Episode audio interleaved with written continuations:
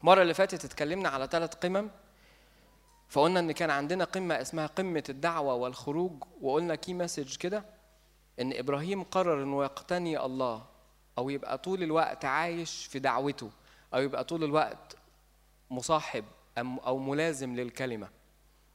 وكلمة ملازم دي النهارده هتيجي عندنا كده في مقطع في أحد الإبصاليات اللي هنجيبها فاحفظوها يعني كلمة ملازم دي.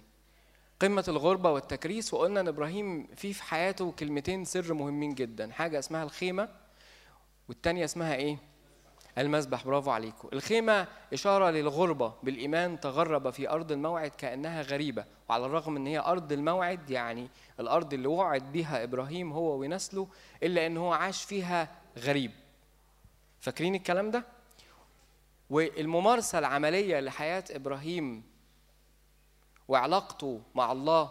إحنا قلنا انه قرر يقتني الله ويعيش غريب فالتطبيق العملي لده في حياته كان بوجوده بشكل ملازم لله في صورة الذبيحة اللي بيقدمها في كل مكان وزمان بيروحوا يقدس المكان ويقدس الزمان.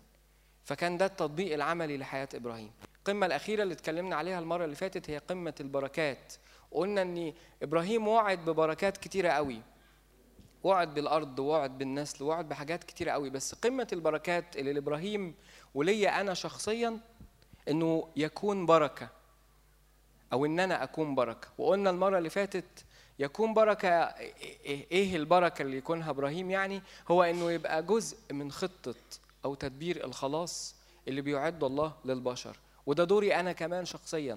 يعني مش إبراهيم بس الموضوع ده مش مقتصر على إبراهيم بس لكن كمان عليا أنا شخصيا.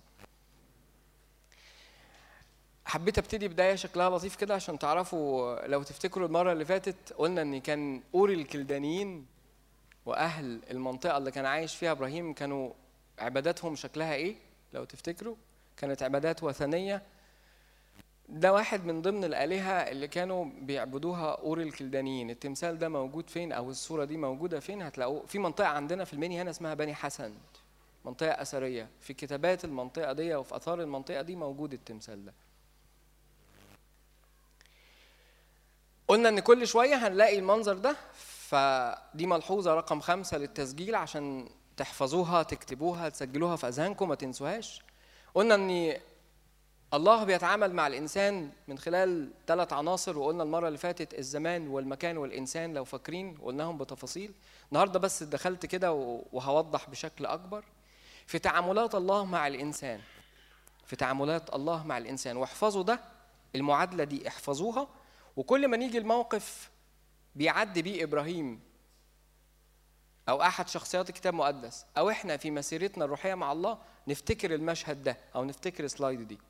الله بيتعامل مع الإنسان يا بشكل مباشر هو والإنسان على طول. زي ما ظهر كده لإبراهيم وقال له إيه في أول دعوته سيب بيتك وأهلك وعشيرتك وتحرك أو زي ما ظهر وخاطب يونان ما عندناش حاجة صريحة في الكتاب المقدس بتقول إن ده حصل لكن كما يبدو إن هي كانت رسالة مباشرة من الله لإبراهيم. بيحصل إن الله بيتدخل في حياتنا بشكل مباشر. مباشر تعني هو وأنا أو أنا وهو دايركت المشهد أو المنظور الآخر إن الله بيتدخل في حياة الإنسان من خلال الثلاث عناصر دول. الزمان والمكان والإنسان اللي هم بيكونوا الظروف أو الأحداث أو الأمور المحيطة بنا. اللي أنا ما ببقاش شايف فيها الله بشكل مباشر لكن ببقى شايف فيها مين؟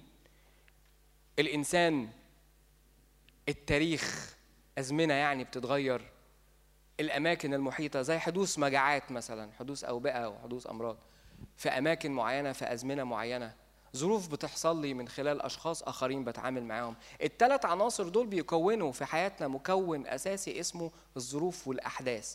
الله بيتعامل فيها معانا في مسيرتنا الروحية وبالتالي نفس القصة هنلاقيها عند إبراهيم. فركبوا المعادلة دي ركبوا المعادلة دي على قصة إبراهيم في مشاهد كتيرة وركبوها برضو على حياتنا. كل الأمور دي كل الأمور دي للناس اللي بتتبع الله بكل قلبها أو اللي هي بتحب الله من قلبها وليها عشرة صادقه مع الله وحياة روحية قائمة على مذبح واضح. كل الأمور دي بتعمل معا للخير ولمشيئة الله الصالح. حتى إن إن بدت عكس ذلك. يعني لو هي كانت بتظهر عكس كده هنلاقي إن كل الظروف دي الله بيتخللها وموجود فيها حتى لو أنا على مستوى العين مش شايفه في المشهد. في أوقات كتيرة في حياة إبراهيم ما كانش بيرى الله مباشرة لكن بيتعامل كان الله معاه من خلال الظروف دي زي ما خدنا المرة اللي فاتت المجاعة والنزول إلى مصر. الله ما كانش واضح لكن كان في المشاهد اللي بتحصل كان في الظروف اللي بتحصل. وفي أوقات معينة كان بيعلن وجوده بشكل واضح. نخش على قمة رقم أربعة بداية المحاضرة بتاعت النهارده عشان الوقت ما ياخدناش. المحاضرة الثانية قمة رقم أربعة اسمها قمة الكفاية. قمة الكفاية وهنبتديها بمقولة للقديس يوحنا ذهبي الفم نحطها قصاد عينينا وإحنا ماشيين بنحكي في قمة الكفاية دي. بيقول إيه القديس يوحنا ذهبي الفم؟ بيقول ليس الغني هو من يملك الكثير ولكنه من يعطي الكثير. المنطق ده عكس منطق العالم. زي كده في حاجات كتيرة مفهومها في العالم غير مفهومها في الأمور الروحية. القوة مثلا تعريفها في العالم غير تعريفها الروحي. المحبة تعريفها في العالم غير تعريفها عندنا إحنا. وهنلاقي بصلية الأربع بتقول ده بشكل واضح قوي هتيجي معانا في السكة وإحنا ماشيين في القمة اللي جاية. ليس الغني هو من يملك الكثير ولكنه من يعطي الكثير. كان إبراهيم غنيا لكن لم يكن مشتهيا ما ليس له. لأنه لم يصوب أفكاره ليشتهي بيت هذا ولا حدق ناظريه في ثروة ذاك لكنه كان في سيره يبحث لعله يصادف غريبا أو فقيرا فيسعف الفقير أو يستضيف المسافر. كان غني وعنده أملاك وعنده أرض موعد لكنه في أعماقه كان مكتفي. يعني إيه كان مكتفي؟ يعني ما أظهرش احتياج في ظروف الفقر وفي ظروف العوز هو مكتفي وفي ظروف الغنى هو مكتفي. ده معنى الكلام بتاع القديس يوحنا ذهبي الفم. المشهد ده بتاع بتاع مين؟ آه عمود الملح امرأة لوط لما بصت ورا وشافت عمود الملح. في حاجات هتعدي في الإصحاحات اللي إحنا المفروض بنعدي عليها النهارده من إصحاح 13 لإصحاح 22 أحداث كتير. أنا مش هقولها في كلام يعني هجيب عنها صور لأنه الموقف ده حصل بس مش هنتكلم عليه النهارده لكن هتلاقوه موجود عندكم في القراءات اليومية. نقرأ إصحاح 13 عدد من 5 إلى 18 ونفتكر اسم القمة قمة الكفاية. ولوط السائر مع أبرام كان له أيضا غنم وبقر وخيام. ولم تحتملهما الأرض أن يسكن معا إذ كانت أملاكهما كثيرة فلم يقدر أن يسكن أن يسكن معا. فحدثت مخاصمة بين رعاة مواشي أبرام ورعاة مواشي لوط وكان الكنعانيون والفرزيون حينئذ ساكنين في الأرض. قال أبرام للوط لا تكن مخاصمة بيني وبينك وبين رعاتي ورعاتك لأننا نحن أخوان أليست كل الأرض أمامك اعتزل عني إن ذهبت شمالا فأنا يمينا وإن يمينا فأنا شمالا. فرفع لوط عينيه ورأى كل دائرة الأردن أن جميعها سقي قبلما أخرب الرب سدوم وعمورة. كجنة الرب كأرض مصر حينما تجيء إلى صوغر اختار لوط لنفسه كل دائرة الأردن وارتحل لوط شرقا فاعتزل الواحد عن الآخر أبرام سكن في أرض كنعان ولوط سكن في مدن الدائرة ونقل خيامه إلى سدوم. وكان أهل سدوم أشرارا وخطاة لدى الرب جدا. وقال الرب لأبرام بعد اعتزال لوط عنه ارفع عينيك وانظر من الموضع الذي أنت فيه شمالا وجنوبا وشرقا وغربا لأن جميع الأرض التي أنت ترى لك أعطيها ولنسلك إلى الأبد. وأجعل نسلك كتراب الأرض حتى إذا استطاع أحد أن يعد تراب الأرض فنسلك أيضا يعد. قم امشي في الأرض طولها وعرضها لأني لك أعطيها. فنقل أبرام خيامه وأتى وأقام عند بلوطات ممرة التي في حبرون وبنى هناك مذبحا للرب. قمة الكفاية أول قمة. المشهد ده هقف عنده عند حتة صغيرة كده.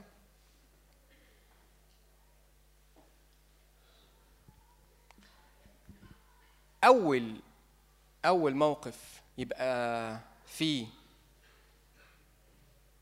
خصوصا مع لوط. لوط ده كان رفيق الرحلة مع أبرام طول الوقت. يعني طلع معاه من بيت أبوه وذهب معاه كل رحلة غربته. وكان في أول موقف يبقى فيه آه، مش هقول صراع لكن مفترق طرق ما بين اتنين. يعني أول مشهد يطلع فيه إبرام بينه وبين حد تاني في خلاف. أو في إن ابرام ياخد محتاج ياخد قرار إن هو يعني إيه يحل بيه موقف لأن في خناقة حاصلة وفي أمر آه، يعني مش لطيف في العلاقة اللي بينه وبين لوط. فأول موقف يتحط قدام ابرام كده حصل زي ما تقولوا إيه آه، مشهدين جنب بعض. يعني حطوا كده اقسموا الصفحة نصين وحطوا لوط وجنبه ابرام ابرام قرر إن هو أو إبراهيم قرر إن هو يشتري المحبة والسلام. خلاص وهو راجل مكتفي. وكتطبيق منه لحياة الغربة هو مش فارق معاه هيقعد فين. حتى لما نزل أرض مصر في المجاعة فالكتاب بيقول إنه نزل إلى مصر ليتغرب هناك. فالغربة في حياة إبراهيم كانت أسلوب حياته. فلأجل السلام ولأجل المحبة ولأجل حفظ العلاقة اللي بينه وبين رفيق رحلته كلها قال له ارفع عينك وبص. المكان اللي انت عايز تروح فيه روح فيه والحتة اللي انت هتقعد فيها أنا هقعد في حتة تاني. مش لأجل الخصام لكن لأجل إن ما تحدثش مخاصمة بين رعاتك ورعاتي وبين ما يبقاش في في المستقبل اللي جاي أي خصومة بسببهم بيني وبينك. من أجل إن أنا راجل مكتفي مش هبص لغنمك ومش هبص للحتة الكويسة اللي انت عايز تقعد فيها. شوف الحتة اللي انت عايز تقعد فيها وأنا هقعد فيها. فنص الصفحة اليمين مكتوب إنه رفع لوط عينه. فبص على كل دائرة الأردن. كل دائرة الأردن دي كانت منطقة خصبة وفيها تجارة وفيها بيزنس فهو كرجل طموح بيبص لقدام ده لوط يعني راجل طموح بيبص لقدام قال أنا هختار دائرة الأردن. إبراهيم على الناحية التانية اختار أنهي منطقة؟ اختار أنهي منطقة؟ ما اختارش أصلاً. يعني انت لو رحت هنا أنا هروح هنا. فخلاص ال option التاني إيه؟ انك هتروح هنا خلاص أنا رايح هنا. ما كانش ال option موجود قدامه يعني سابه ساب لوط ان هو يختار. النقطة التانية عند إبراهيم لأجل لأجل شبعه وتطبيقه لحياة الغربة بشكل عملي في حياته بيظهر في كل فسفوسة صغيرة. فمكتوب كده إيه؟ لو تاخدوا بالكم.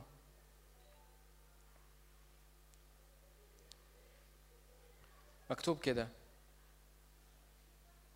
وقال الرب لابرام بعد اعتزال لوط عنه ارفع عينيك وانظر من الوضع انت من الموضع الذي أنت فيه شمالا وجنوبا وشرقا وغربا لأن جميع الأرض التي أنت ترى لك أعطيها ولنسلك إلى الأبد.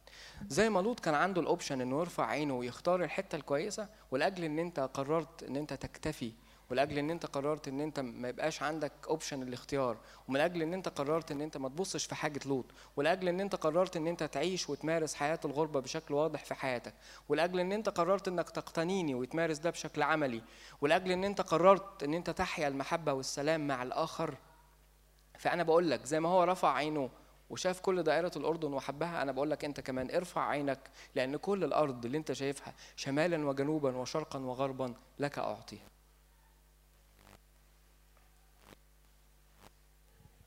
ده ملخص اللقطة اللي فاتت عشان الناس اللي بتحب المخططات وما يعني ما تتوهش في التفاصيل الكتير. إبراهيم انعكاس لغربته ترك. يعني إيه ترك؟ options للوط عشان يختار. ترك أرض كان ممكن يبقى فيها business و future ممكن يبقى فيها طموح بكرة وبعده. ترك إن هو شخصيا يبقى عنده طموح في مكان. يعني حلمك تقعد فين يا إبراهيم؟ مش هتفرق. حلمك تختار أنهي دائرة من دوائر الأرض تقعد فيها أنت وغنمك الكتير وأنت راجل عندك خدم وحشم وعندك رعاة ورعية وعندك حاجات كتير قوي. حلمك تعيش فين بيهم؟ حلمك تستثمر مالك ده فين؟ ما عنديش حلم. أنا حلمي هو إيه؟ حلمي هو إيه؟ إن أنا أقتني الله وأعيش في غربتي. وكل يوم عن التاني أنتظر تحقيق المواعيد اللي أنا شايفها من بعيد زي ما قلنا المرة اللي فاتت. أنا شايف المدينة التي لها الأساسات. اللي صنعها وبارئها الله. أنا شايف من بعيد تدبير الله لخلاص البشرية من خلال النسل اللي هيجي مني. فأنا قاعد منتظر هذا النسل. ده طموحي. طب لوط عن الناحية الأخرى كان طموحه إيه؟ رأى كل دائرة الأردن وكانت أرض خصبة زي أرض مصر كده فيها بيزنس يعني وفيها شغل ففيها طموح. فلوط إدى ظهره بشكل مجازي يعني للدعوة اللي هما الاثنين خرجوا فيها. وقرر من ناحية أخرى إن هو يقعد في منطقة فيها رخاء وفيها سعادة وفيها بيزنس وفيها حاجات كتيرة. وهقول لكم يعني جبت منين الكلام اللي أنا بقوله ده وإحنا ماشيين. إبراهيم كان غير طامع في ربح بشري لأنه غريب غريب لا ينتظر ملك أرضي. زي ما كنت بقول طموحك فين؟ مش مش عايز حاجة في الأرض. كان مكتفيا لم يشتهي ما لغيره لأن ميراثه هو المدينة العتيدة التي لها الأساسات. لوط في مشهد من المشاهد ولأنه ذهب وراء طموحه الشخصي بمعزل عن إنه يتبع دعوته. على الرغم من المدينة اللي هو عارفها عارفها شريرة وعلى الرغم من المكان اللي هو رايحه عارف إن أهله ناس أشرار إلا إنه بص على الرخاء اللي موجود في المكان فتبع الرخاء. وخدوا بالكم هنا بين قوسين حتة مغرية جدا. كتير مننا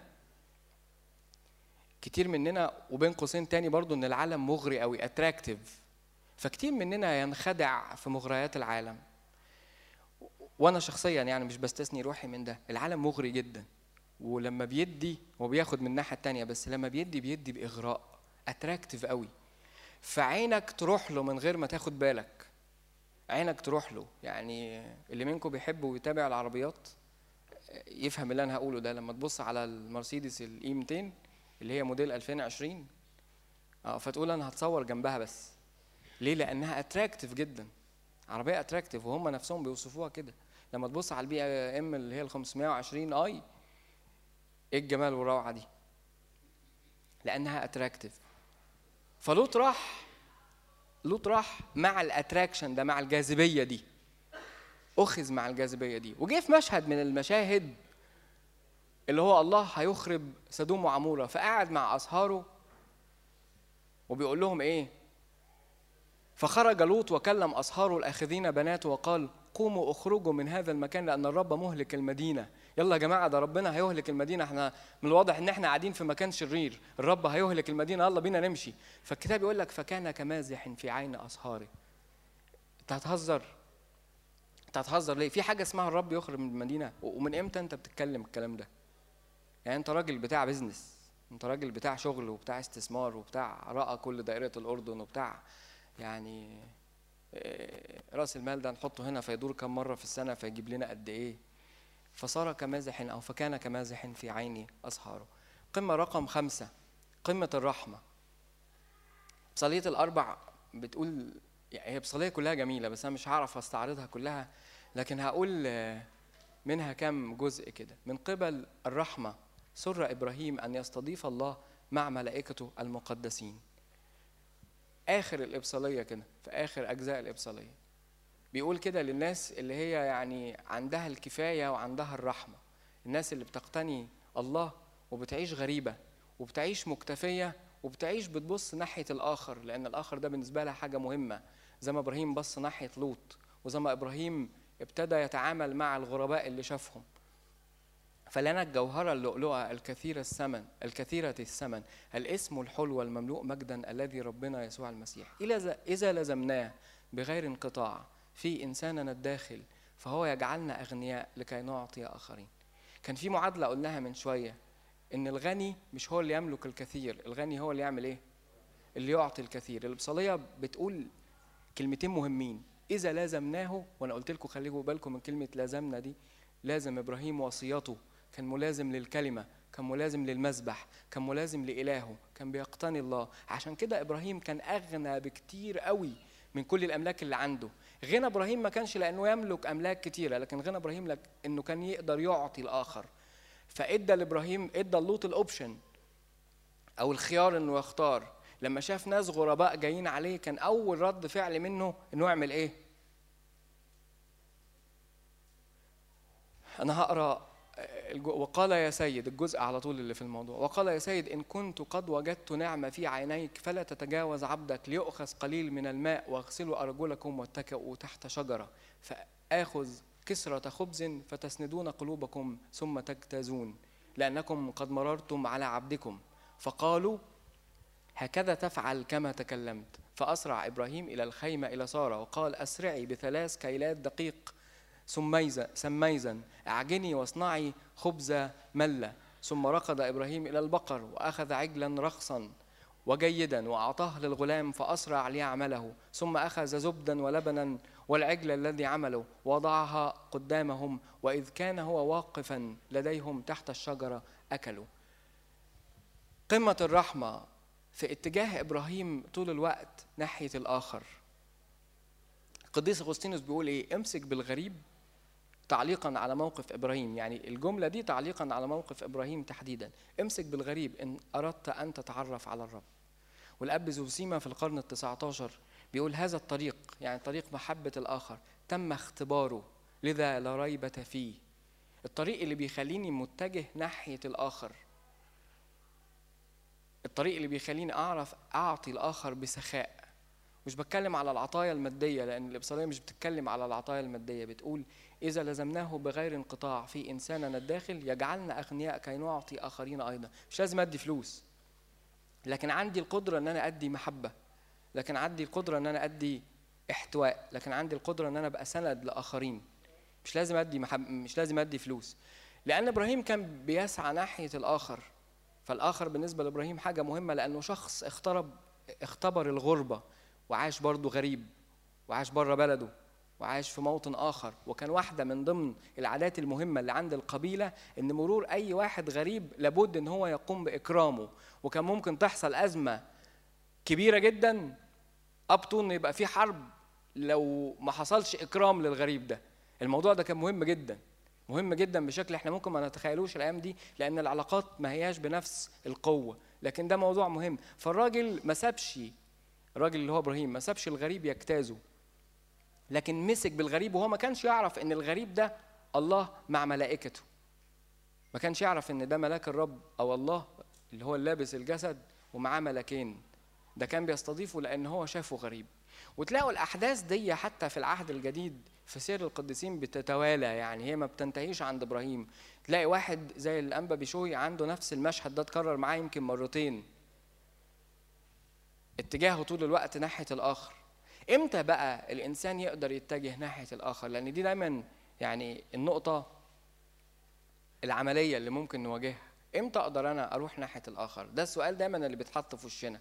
أنا دايما بطلب إن أنا أتحب بطلب إن أنا يبقى عندي حد يسندني لكن مش بسأل إمتى أقدر أدي مع إن المحبة لا تطلب ما لنفسها إمتى إجابتها؟ إذا لزمناه بغير انقطاع في إنساننا الداخل فهو يجعلنا أغنياء كي نعطي آخرين أيضا.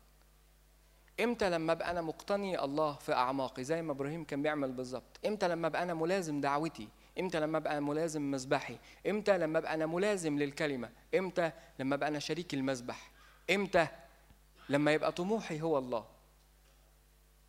امور كتيرة صعبة أنا عارف يعني ان هي حاجات كتيرة صعبة. بس خلينا ندور جوانا هل أنا في واحدة من الحاجات اللي أنا قلتها دي أنا شبكت فيها؟ في واحدة من الحاجات دي أنا شبكت فيها. يعني هل أنا بدور في حياتي إن أنا اقتني الله؟ هل أنا بدور في حياتي إن أنا أرمم مذبح ممكن يبقى مهدود في حياتي الروحية؟ هل أنا دورت ممكن يبقى إيه واقع في علاقتي مع المذبح وعلاقتي مع الله فبحاول أدور عليه عشان أبنيه تاني وأعيد بنائه؟ دي أمور كلها مهمة. عشان كده الستيب اللي بعد كده أو الخطوة اللي بعد كده وزي ما قلنا في أول محاضرة إن كل ما بيتحط تحدي قدام إبراهيم بياخدوا خطوة جوه ناحية الإيمان وناحية إعلان أسرار إلهية لإبراهيم نفسه. بداية من خروجه وسعي وراء الله لحتة هو مش عارف هو رايح فيها فين. المجاعة ونزوله لمصر ورجوعه تاني وحدث فرعون والحدث بتاع لوط. كل ما بيحصل تحدي في حياة إبراهيم بياخدوا خطوة أعمق ناحية الله. والخطوة الأعمق ناحية الله بتكشف لإبراهيم أسرار. ففي نفس الأصحاح على طول يعني النقطة اللي في قفا النقطة اللي فاتت على طول يقول كده الرب هل أخفي عن عبد إبراهيم ما أنا فاعله؟ هبتدي أكشف لإبراهيم أسرار وإبراهيم يكون أمة كبيرة وقوية ويتبارك به جميع الأرض لأني عرفته لكي يوصي بنيه وبيته من بعده أن يحفظوا طريق الرب ليعملوا برا وعدلا لكي يأتي الرب لإبراهيم بما تكلم ينفع أخبي على إبراهيم اللي دخل معايا في كل الأعماق دي في العلاقة حاجة أنا عايز أعملها؟ الإجابة لا مش هينفع. ليه؟ لأن إبراهيم هيكون أمة كبيرة وقوية وليه أبناء وليه نسل فأنا عايزه يفهمهم عني. أنا عايزه يخبرهم. إيه الأمور اللي ترضي الله؟ زي ما هو مشي كده أنا عايزهم هم كمان يمشوا. فإيه الأمور اللي ترضي الله عشان يتبعوها؟ فأنا أكمل إبراهيم كل ما تكلمت به. عشان ما يتبعوش السيرة بتاعت سدوم وعمورة فأنا أعرف أكمل لنسله اللي أنا وعدته بيه. كل خطوة بيخطوها إبراهيم في علاقته مع الله بيتبعها كشف للأسرار. وكل ما بيدخل لجوه في تحديات بتزيد. وكل ما التحديات بتعبر كل ما الأسرار بتتكشف أكتر. وهنشوف في ال في في اللقطة اللي جاية دي وهي أهم اللقطات بتاعة النهارده اللي هتاخد غالبا الحوار كله. لقطة من أصعب اللقطات أو تحدي من أصعب التحديات مش اللي عدى بيه إبراهيم اللي ممكن يعدي بيه بني آدم أصلا. قمة الإخلاء الكينوسز بطاعه إبراهيم بتقديمه ابنه. دي اللقطة اللي إبراهيم بيقدم فيها إسحاق ابنه محرقه على المذبح. بطاعه إبراهيم بتقديمه ابنه وإخلاءه لنفسه قدم الآب ابنه فداء للبشرية. وبطاعة إسحاق وإخلاء نفسه وحمله الحطب أخذ الرب يسوع طبيعتنا وأخلى نفسه حاملا صليبه ليفتدينا كلنا. الجزء اللي جاي في اللي هنقراه في تكوين مليان بالتلميحات الخلاصية يعني كلها تعبيرات ليها علاقة بالخلاص. هتلاقوا كلام كتير متعلم بالأحمر ركزوا فيه. سأقول لكم إيه الصورة دي عشان تعرفوا بس الأجواء المحيطة بإبراهيم كان شكلها إيه. ده مسبح من الطين في البلدة بتاعه إبراهيم اللي هي اسمها أور الكلدانيين. المسبح ده كان بيتعمل عليه إيه؟ إحنا قلنا إن أور الكلدانيين دي عباداتهم شكلها إيه؟ فكرتكم أنا. أمال المسبح ده بيعمل إيه؟ بالظبط ذبائح بشرية. أور الكلدانيين والمنطقة دي ومنطقة كنعان كان عندهم برضو فكر اسمه فكر الذبيحة. وكانوا بيقدموا للآلهة ذبائح من محصولاتهم اللي عندهم عشان يسترضوا هذا الإله وحطوا في ذهنكم المعلومة اللي جاية دي لأنها مهمة جدا. وكانوا بيقدموا محرقات برضه ذبائح بشرية من أبنائهم بيموتوهم. يعني بيقدم ابنه عشان يموته على المذبح. يموته ليه؟ عشان الإله ده بيرضى لما أنا ابني بيموت. بتاعهم هم يعني. الآلهة الوثنية اللي بيعبدها الناس دي كانت بتفكر كده. أوري الكلدانيين بيقدموا أبنائهم يميتوهم يعني من أجل إن الإله اللي هو عندهم يعني آلهتهم اللي هم بيعبدوها اللي أنا جبت صورته ده من شوية يرضى عن القبيلة دي أو الشعب ده فعشان الإله ده يرضى كان لابد إن يحصل إيه؟ ابنه ده يموت عشان الإله ده هياكله مش عارفين هياكله ولا هيعمل بإيه بس المهم إن في حد بإيه؟ بيموت تمام؟ ركزوا في الحتة دي عشان هنروح لها وحدث بعد هذه الأمور أن الله امتحن إبراهيم فقال له يا إبراهيم فقال ها أنا ذا فقال خذ ابنك وحيدك الذي تحبه إسحاق هقراها تاني عشان الكلمات دي كلمات صعبة قوي خذ ابنك وحيدك الذي تحبه إسحاق واذهب إلى أرض المريا واصعده هناك محرقة على أحد الجبال الذي أقول لك. فبكر إبراهيم صباحا وشد على حماره وأخذ اثنين من غلمانه معه وإسحاق ابنه وشقق حطبا لمحرقة. تمام؟ وقال وقام وذهب إلى الموضع الذي قال له الله وفي اليوم الثالث. رفع إبراهيم عينيه. وأبصر الموضع من بعيد. فقال إبراهيم لغلاميه أجلسا أنتما ها هنا مع الحمار؟ وأما أنا والغلام فنذهب إلى هناك ونسجد ثم نرجع إليكما. فأخذ إبراهيم حطب المحرقة ووضعه على إسحاق ابنه وأخذ بيده النار والسكين فذهبا كلاهما معا. وكلم إسحاق إبراهيم أباه وقال يا أبي فقال ها أنا ذا يا ابني. فقال هو ذا النار والحطب ولكن أين الخروف للمحرقة؟ فقال إبراهيم الله يرى له الخروف للمحرقة يا ابني. فذهب كلاهما معا. فلما أتيا إلى الموضع الذي قال له الله بنى هناك إبراهيم المذبح ورتب الحطب وربط إسحاق ابنه ووضعه على المذبح فوق الحطب ثم مد إبراهيم يده وأخذ السكين ليذبح ابنه فناداه ملاك الرب من السماء وقال إبراهيم إبراهيم. فقال ها أنا ذا. فقال لا تمد يدك إلى الغلام ولا تفعل به شيئا لأني الآن علمت أنك خائف الله فلم تمسك ابنك وحيدك عني. فرفع إبراهيم عينيه ونظر وإذا كبش. خدوا بالكم الكلام المكتوب بالأحمر. وراءه ممسكا ممسكا ممسكا في الغابة بقرنيه. فذهب إبراهيم وأخذ الكبش وأصعده محرقة عوضا عن ابنه. فدعا إبراهيم اسم ذلك الموضع يهوى يرأى حتى إنه يقال اليوم في جبل الرب نقطة يرى. ونادى ملاك الرب إبراهيم ثانية من السماء وقال بذاتي أقسمت يقول الرب إني من أجل أنك فعلت هذا الأمر ولم تمسك ابنك وحيدك أباركك مباركة. وأكثر نسلك تكثيرا كنجوم السماء وكالرمل الذي على شاطئ البحر. ويرث نسلك باب أعدائه ويتبارك في نسلك جميع أمم الأرض من أجل أنك سمعت لقولي. ثم رجع إبراهيم إلى غلاميه فقاموا وذهبوا معا. كم مرة جت كلمة ذهبوا معا دي؟ كم مرة؟ أدي مرة في أول سطر؟ ودي مرة في تاني سطر ودي مرة في آخر سطر. فقاموا وذهبوا معا إلى بئر سبع وسكن إبراهيم في بئر سبع. السؤال وحدث بعد هذه الأمور أن الله امتحن إبراهيم. هقول الجملة دي عشان نختمها ونخش في الجزء اللي بعده. خذ ابنك وحيدك الذي تحبه إسحاق. هل الله بيستفز إبراهيم؟ سؤال أولاني. يعني ما يجي يقول له خذ ابنك وحيدك الذي تحبه إسحاق اللي أنا اديته لك وحده عشان تبقى فاهم وقدمه لي محرقة. هل الله بيستفز مشاعر إبراهيم؟ هل هدفه يستفز مشاعره؟ هات ابنك اللي بتحبه عشان تقدمه لي محرقة ولا إيه؟ عشان أنا هاكله دلوقتي مثلا. طيب الجملة دي جت ليه من الله لإبراهيم؟ عشان لا يرتاب إبراهيم أو ما يحصلوش إيه يتزاول يعني. أنت قصدك إسماعيل اللي أنا مشيته ولا قصدك إسحاق؟ أصل إسحاق ده ابن الموعد اللي هيجي منه نسل اقدمه لك محرقة إزاي؟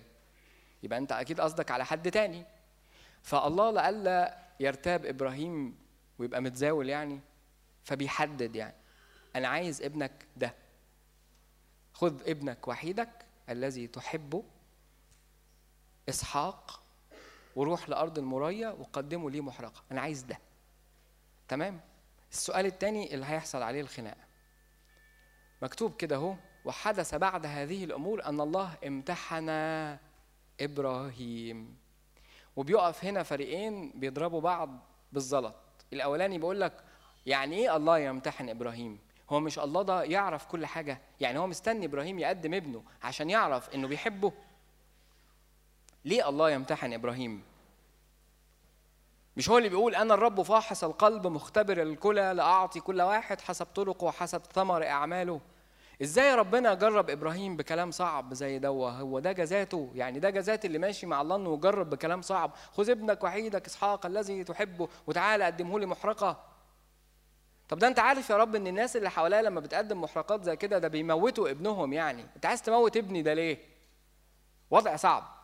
فالناس دي بتيجي في صف إبراهيم بتقول إزاي يا رب تجرب إبراهيم؟ إزاي يا رب يعني تطلع أنا آسف في اللفظ المجازي ده إيه الافتراء ده؟ وفي ناس كتيرة بتتربص بالله يعني في العهد القديم فيقول لك بص بص إله العهد القديم ده إله بيحب الدم بيحب الذبيحة بيحب الموت بيحب الناس تموت. وفي ناس تاني اللي هم كويسين مثلا يعني يقول لك أيوه لازم ربنا يمتحننا عشان يعرف اللي جوانا افرض أنا دلوقتي عامل بحبه وأنا جوايا مش بحبه. مش لازم يمتحني عشان يعرف أنا بحبه ولا أنا مش بحبه. مش لازم يجربني عشان يشوفني بحبه وماشي معاه ولا لأ. إيه رأيكم في السؤالين دول؟ إيه رأيكم في الفريقين دول؟ أنهي فيهم الأصدق في تعبيراته؟ أو أنتوا تيجوا ناحية كفه مين؟ الاثنين غلط؟ أنت كلية صيدلة؟ وبيتر طب بتاخد pharma دايما بيجي في ال pharma كده سؤال من تحت all of the above اللي هو كل اللي فات. أوكي. نركز في اللي جاي عشان مهم جدا وهيجاوبنا على أسئلة كتير. الله يمتحن إبراهيم. يعني إيه يمتحن؟ امتحن بالعبري يعني نيسا. مش مهم. مش مهم اللي أنا بقوله ده. ركزوا في الحتة دي قوي. مش مهم نيسا ومش مهم يعني إيه بالعبري بس ركزوا. وأنا عايز أفهم الكلمة دي معناها إيه؟ جوه النص ده في السياق ده محتاج أفهم. وقتها كانوا بيستخدموها في أنهي مصطلحات؟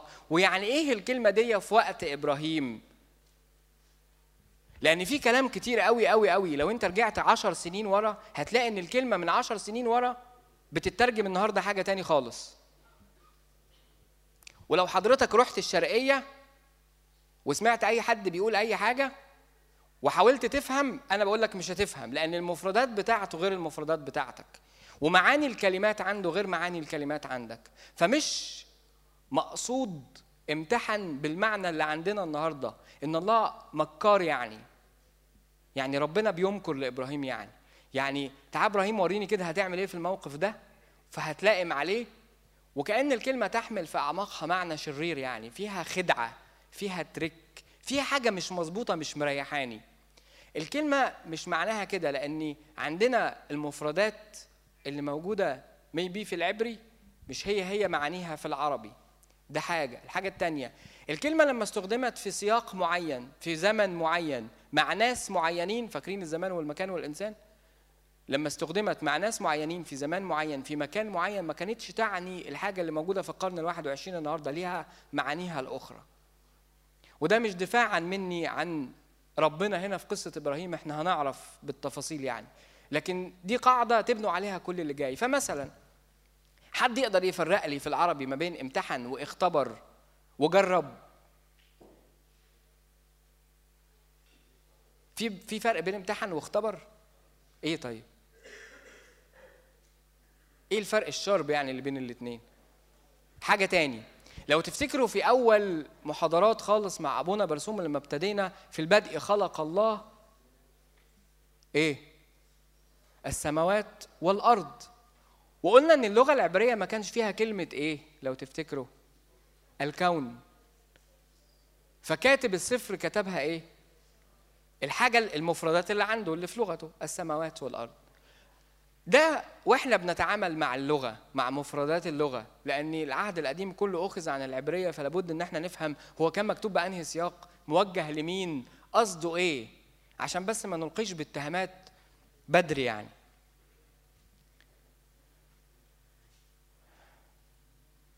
القديس كورولوس بيعلق قبل ما أنا أقول أي تعليق وأشرح هقرأ تعليقه.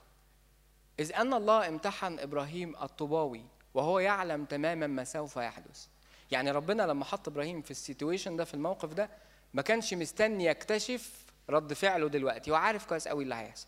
ما إحنا عارفين كده. لذلك فإن الذين يقولون أن إله الجميع كان يجهل الأمور التي سوف تحدث من امتحان إبراهيم وأنه لذلك أدخله الامتحان مثل هذا القول هو هذيان ولا يليق أن نقوله عن الله. فقد كان ضروريا أن يمجد يمجد الله إبراهيم رأس البر. ليس في الخفاء بل يتمجد من الجميع عندما يعرفون هذا الامتحان الذي هو نصيب الصالحين. رأي القديس كورولوس الكبير إنه كان من المهم قوي إن واحد زي إبراهيم هو رأس الإيمان لكل أبنائه. زي ما المرة اللي فاتت قلنا إن إبراهيم ده أبونا وبداية تاريخنا. رأس الإيمان لكل الأجيال اللي جاية بعده. كان لابد إن إبراهيم ده يتحط موقفه ده في برواز على راية على يافطة. يتحط في نور بشكل لامع. فكل الأجيال اللي جاية بعده تقتني هذا الإيمان. فكان لابد انه يمجد إبراهيم في سفر عشان كل الأجيال اللي جاية بعده تشوف إيمان الراجل ده كان لغاية فين. محبته لله كانت لغاية فين. ارتباطه بالله كان لغاية فين. فكان لابد أن يكرز به من خلال الكتب المقدسة لطاعته واحترامه الشديد لأوامر الله.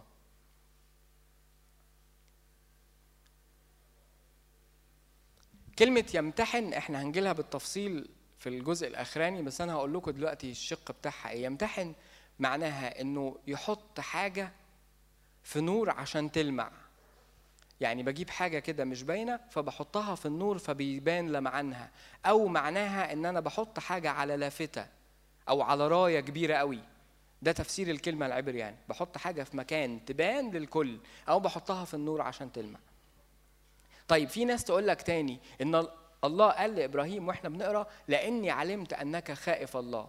فيبقى دلوقتي أهو ربنا عارف إن هو كان خايف الله. عشان امتحن وجربه دلوقتي فعرف. لا هو مش معنى الآية دي في السياق كده. هو معناها إن إيه؟ أنا بختم لك ختم على على إيه؟ على رد فعلك. وكأني بشهره يعني. الورقة العقد اللي بيني وبين حضرتك بيبقى عقد معتمد لما يشهر من الشهر العقاري لما يتختم. ما أنا بعت لك بالحقيقة أيوه وأنت اشتريت أيوه بس لازم يشهر. يشهر يعني يتحط عليه ختم كده فيبقى إيه؟ اتختم خلاص من عند الله. دلوقتي يا إبراهيم أنا بشهد لك إنك أنت شخص خائف الله. وبشهد لك مش لروحك أنا بشهد لك لكل الأجيال اللي جاية بعدك. فالآن علمت أنك خائف الله. إزاي السؤال الثاني في قمة الاخلاء كيف يسبح إبراهيم ابنه؟ وإزاي يكون بهذه القسوة؟ إزاي يكون إبراهيم يعني حتى لو كان بيحب الله كل المحبة دي وحتى لو كان مسبي من الله كل السبي ده إزاي يقدم ابنه؟ إزاي يهون عليه إن هو ياخد ابنه ويروح يحطه محرقة؟ هقول وبعدين أشرح. آسف هقول وبعد كده أقرأ العلامة أوريجينوس بيقول إيه؟ بصوا حطوا في بالكم الدراما اللي أنا هحطها دي. إبراهيم جاله الصوت الإلهي بيقول له هات ابنك حبيبك وحيدك إسحاق الذي تحبه قدمه لي محرقه إبراهيم لأنه لما نرجع لورا كده ما هواش حديث العهد مع الله. ما هواش حديث العهد مع الله. إبراهيم يعرف الله كويس وشاف وشاف الله في المشاهد. وأصعبها مشاهد اللي هو المشهد اللي هو كان على خلاف الرجاء آمن على الرجاء. يعني إبراهيم ما كانش ممكن كلينيكيا يخلف. وسارة امرأته كان مستودعها مات. يعني ما ينفعش تنجب أولاد وتبقى مثمرة. ما كانش ينفع. لكن إبراهيم شاف بعينه قدرة الله إنه يدعو الأشياء الغير موجودة كأنها إيه؟ كأنها موجودة. ولأنه كده. لأنه ليه خبرة طويلة مع الله. فشوفوا الدراما. إبراهيم ماشي مسيرة ثلاث أيام وثلاث أيام دي تدينا انطباع على طول بنفس الثلاث أيام بتوع القبر. قبر والقيامة.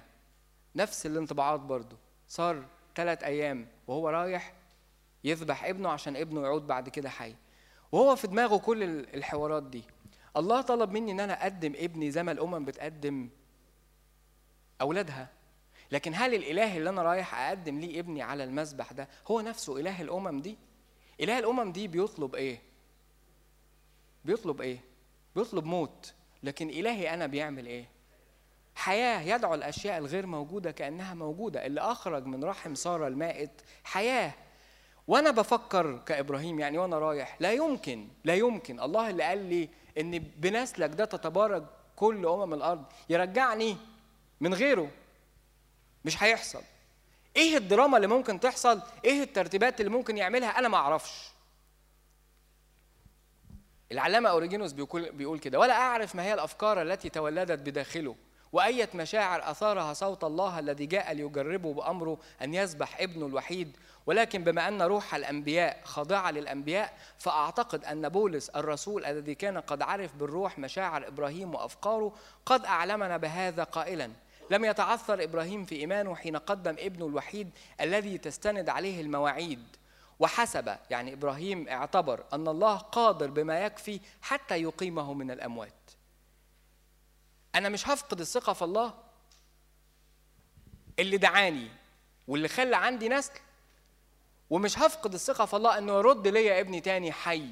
لقد سلمنا بولس الرسول إذا أفكار رجل أمين حاسبا أن الإيمان بالقيامة قد بدأ يظهر حينئذ بالفعل من جهة إسحاق. يعني إبراهيم وهو رايح يقدم إسحاق عنده تمام اليقين أنه يرجع بيه تاني حي قائم من الموت.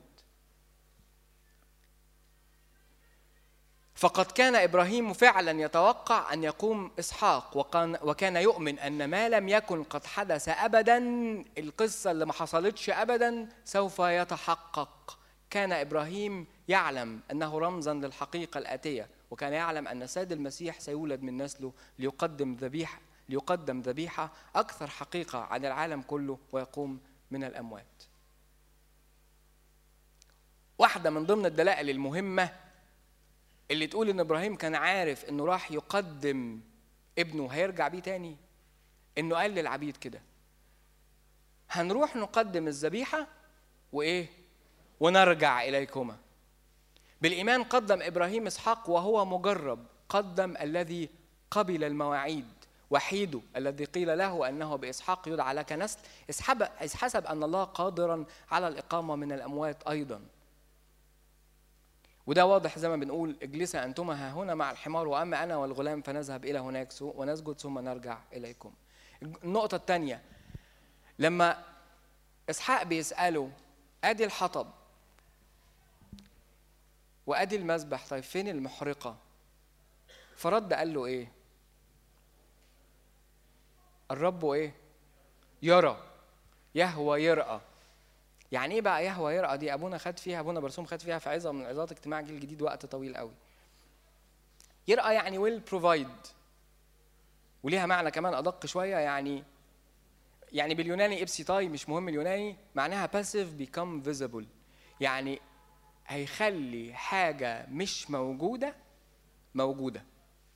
الرب يدبر لنفسه بطريقة ما حاجة إحنا مش عارفينها هيخليها للوجود. فكأنه بيقول كده. يعني الله سوف يدبر أو يوجد لنفسه المحرقة. وكأن الآية بتقول كده. أي في جبل الرب الرب يدبر لنفسه ذبيحة. بلغة الشباب بلغة الشارع النهارده. ربنا هيشوف لروحه سكة. عشان يرجع لي ابني. إيه هي السكة وإيه هي التدابير؟ أنا ما أعرفش. لكن الرب يدبر. في جبل الرب نقطة يرى. يعني إيه؟ تتدبر. في جبل الرب هتتدبر. في جبل الرب أراه يوجد لنفسه ذبيحة. ي find out ذبيحة. يعني يخلي حاجة مش ملهاش موجو مش موجودة. ما خدناهاش معانا. حاجة ملهاش وجود مش معمولة في الحسبان مش معمولة في الخطة بتاعتي. أنا ما أعرفهاش يخليها موجودة. passive become visible العهد الجديد شافها إزاي؟ شافها كده. آمن إبراهيم على الرجاء بالله الذي يستطيع أن يدعو الأشياء الغير موجودة إلى الوجود. أمام الله الذي آمن به الذي يحيي الموتى. أمام الله الذي آمن به الذي يحيي الموتى. ده كان إيمان إبراهيم وهو راح يقدم ابنه ذبيحة ويدعو الأشياء الغير موجودة كأنها موجودة فهو على خلاف الرجاء آمن على الرجاء ليصير أبا لأمم كثيرة كما قيل هكذا يكون نسلك. آمن إن ابنه هيرجع تاني لأن هو ده اللي دعا الأشياء الغير موجودة كأنها موجودة والأشياء المستحيلة كأنها غير مستحيلة ومماتية مستودع سارة كأنها مش موجودة وشيخوختي أنا المتقدم في السن ولا كأن لها اعتبار. قمة الإخلاء ألخصها بسرعة. قدم إبراهيم مشاعره على المذبح المحرقة إحنا ليه ليه قلنا كلمة إخلاء؟ لأنه أخلى حاجات كتير وترك حاجات كتير وتنازل عن امتياز. وعلى نفس المنهج ده على فكرة يعني إحنا هنتكلم على إسحاق بس مش في اللقطة دي هنتكلم على إسحاق النص المسيح في النص. هاجي لها بعدين يعني. بس إسحاق عنده نفس الفكرة في الاخلاء إنه تنازل عن مكانة. وإبراهيم برضو نفس الكلام تنازل وقدم وساب واخلى وترك. فقدم إبراهيم مشاعره برضه على مذبح المحرقة. مش بس لذة في الألم لكنه كان بيقدم مشاعره الأبوية على مذبح المحرقة عشان حاجتين. لأنه كان بيحب الله جدا وكلمة السر عند إبراهيم الله. مراته تقول له حاجة. يرجع لله لو الله قالها له غير كلام. قالت له مشي اسحاق مشي إسماعيل. فقبح الأمر في عينيه. رجع قال الله اسمع كلام مراتك. كلمة السر عند إبراهيم طول الوقت الله. فقدم مشاعره على مذبح المحرقة لأن الله كان مقتناه وغايته الناحية الثانية لأنه كان عنده ثقة ويقين أنه هيرجع بابنه تاني. قدم ابنه وحيده الذي يحبه الذي فيه المواعيد لأنه كان بيصدق أن من وعد بنسل سيحقق وعده ويدبر الأمر. يهوى يرأى. هيرجعه لي يعني هيرجعه لي لأن مش هينفع يكون لي نسل من غيره وده وعده فأنا مصدق في وعده. ذبح ابنه بالحقيقة على مذبح المحرقة. سؤال هو إبراهيم ذبح ابنه ولا لأ؟ ذبحه ولا لأ؟ ذبحه. إبراهيم قدم ابنه ذبيحة على المذبح قدمه. قدم ابنه وذبحه بالنية. أعد المذبح وأعد الحطب وحط إسحاق على المذبح وخلاص هو حاطط في ذهنه تماما إنه هيكمل العمل ويذبحه للآخر. ما كانش يعرف إن الله مدبر أمر آخر لكن كان عنده إيمان إن الله هيعمل كده. ما كانش يعرف إيه التدبير إيه تفاصيل التدبير آسف. كانش يعرف إيه تفاصيل التدبير. الله هيخرجه إزاي من الورطة دي؟ لكن كان عارف إن الله هيدبر الأمر. وهو يؤمن أن الله سيقيمه من الأموات. إحنا هنا قلنا هنا قلنا من دقيقتين إن إحنا كان عندنا آلهة الأمم اللي حواليهم واللي كانوا بيطلبوا طول الوقت بيطلبوا طول الوقت. ذبيحة تقدم. إله كان بيطلب طول الوقت. موت الذبيحة اللي بتتقدم. في العقيدة الأرثوذكسية هنشوف مفارقة يعني حاجتين عكس بعض. ما بين إله اسمه إله الحياة مش بيطلب موت. الله مش بيطلب موت. وبين إله تاني اسمه إله الموت اللي هي آلهة الأمم. إله الحياة إله إبراهيم. ما كانش بيطلب موت. يعني فكرة الذبيحة مش فكرة حاجة بتموت فكرة الذبيحة حاجة بتحيا. إزاي الكلام ده؟ الله ما كانش متعطش في العهد القديم للدماء عشان بس دي نقطة وما كانش بيبقى شره للذبايح الحيوانية عشان هو جعان عايز ياكل يعني. أو هو بيحب ريحة الذبيحة وهي بتتحرق. لكن المعنى ده أسيء فهمه. إيه هو المعنى بقى؟ الكلام المكتوب بالأحمر. هقراه لكم وركزوا فيه قوي إن الدم هو الحياة. دم الذبيحة دي هي الحياة. الدم ده فيه حياة الذبيحة أو النفس الحية. دم الذبيحة بيعمل إيه لما الإنسان بيقدمه؟ بيغطي خطية الإنسان عشان الإنسان يعرف بمدى جرمه. يعني إيه مدى جرمه؟ يعني المصيبة اللي أنا عملتها محتاجة تتغطى. لأن المصيبة دي بتضع فاصل بيني وبين الله فأنا محتاج حاجة إيه؟ تكفر كفارة يعني. كلمة كفارة وكفر مترادفات لبعضها. محتاج حاجة تكفر الخطية بتاعتي. عايزة حاجة تغطيها. يعني إيه اللي بيحصل؟ بيحصل إن الدم ده بيعطي الحياة لشخص أخطأ كان المفروض يموت مكان الذبيحة. فالذبيحة دي بتعمل إيه؟ بتدي الحياة للشخص اللي واقف ده. فأنا أخطأت فقدمت ذبيحة. دم الذبيحة اللي فيه الحياة بيغطي أو يكفر أو يكفر خطيتي. عشان أنا أعمل إيه؟ أعيش. فإله العهد القديم اللي هو إله إبراهيم وإسحاق ويعقوب وإلهنا ما كانش بيطلب موت كان بيطلب حياة. هو عايز يستبدل الموت اللي حصل فيا أنا بحياة فكان لابد إن في ذبيحة تموت. وعشان الذبيحة دي ما كانتش قادرة على الخلاص فكان نسمع إن في ذبائح ياما بتتقدم كتير قوي من الذبائح تقدم. لأن الذبائح ما كانتش تكفي لغفران خطايا الشخص ولا خطايا العالم ولا خطايا الناس كلها. فكان في ذبائح كتير جدا جدا جدا جدا بتقدم. إلى أن أتى المسيح أو الكبش زي ما شفنا كده في القصة اللي حصلت مع إبراهيم. جه كبش وزي ما قال يوحنا المعمدان على الرب يسوع هو ذا حمل الله. لغاية أما جه المسيح حمل الله اللي بيرفع خطايا العالم. فكانت الناس في العهد القديم بتقدم حمل الناس لله. كبش لكل واحد يقدر يخلص ما يقدرش يخلص. لغاية أما جه المسيح حمل الله اللي يغطي كل خطايا كل العالم. حمل الله ده بيعمل إيه؟ بينقل العالم من الموت إلى الحياة. مش إله بيطلب موت. مش إله عايز يستش يعني يعني بيتلذذ بذبائح حيوانية وهي بتذبح مش هو ده لكنه حمل الله ينقل العالم من الموت إلى الحياة. فقد كانت الإشارة كلها في وجود حمل مكان إسحاق إلى الصليب. فلا وظيفة للحمل في تدبير الله إلا أن يكون ذبيحة. التطبيق الحياتي بسرعة. فلنا أيها الإخوة ثقة بالدخول إلى الأقداس بدم يسوع. طريقا كرسه لنا حديثا حيا بالحجاب أي جسده. وكاهن عظيم على بيت الله لنتقدم بطلب صادق في يقين الإيمان.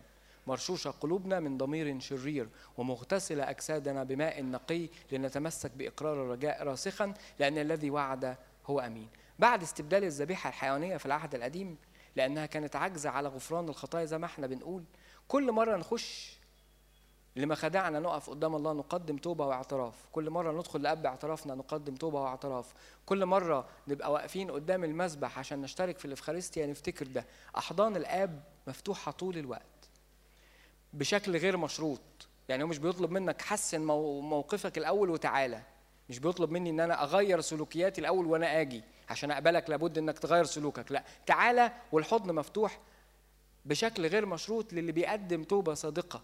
واللي بيقدم اعتراف صادق. المسيح في النص إسحاق ويسوع المسيح زي ما إسحاق حمل الحطب على ظهره يسوع المسيح حمل خشبة الصليب وصعد إلى الجلجثة سيب لكم الباقي تقروه براح- براحتكم في البيت. الآب والمسيح في إبراهيم فذهب كلاهما معا تشير أن الذبيحة هي ذبيحة إبراهيم كما هي ذبيحة إسحاق. هقولها كده بالمعنى الدارج يعني. إبراهيم وإسحاق رمز للآب والابن.